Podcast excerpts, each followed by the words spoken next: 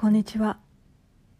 先月末とある店頭でのイベントの仕事があったんですけれどもその店のスタッフさんが一生懸命イベントの呼び込みをしてくれて大きな声で大衆に語りかけていたんですね。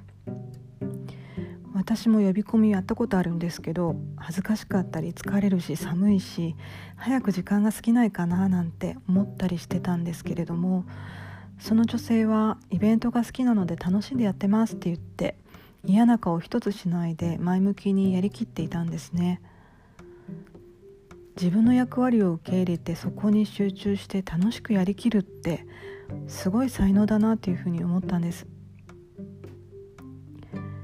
楽じゃない仕事ってついついやらされてる感っていうのも出てきてしまうんですけどそういうのも感じられなくて。それはこのお店の店長さんもスタッフのモチベーション喚起がとても上手でその役割に徹したことの素晴らしさでもあるんですけれどもあのとてもいいイベントになったんです。でも前日の女性がポロッと「こんなに声出してても痩せないんですよね」って冗談めかして言ったんですね。で私いやいやそのままのあなたで十分ですよっていうふうに思ったしあのその人の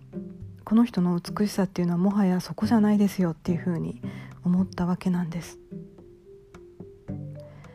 アイルベーダとかヨガを学ぶことの素晴らしさの一つは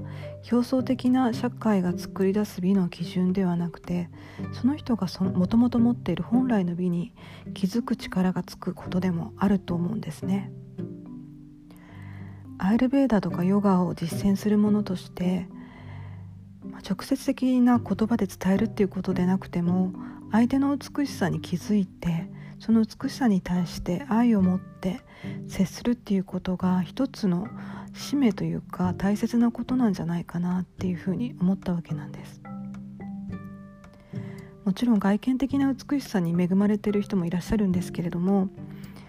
本質的な美しさっていうのにもっと気づいてあの愛を持って接していきたいなっていうふうに思った出来事でした。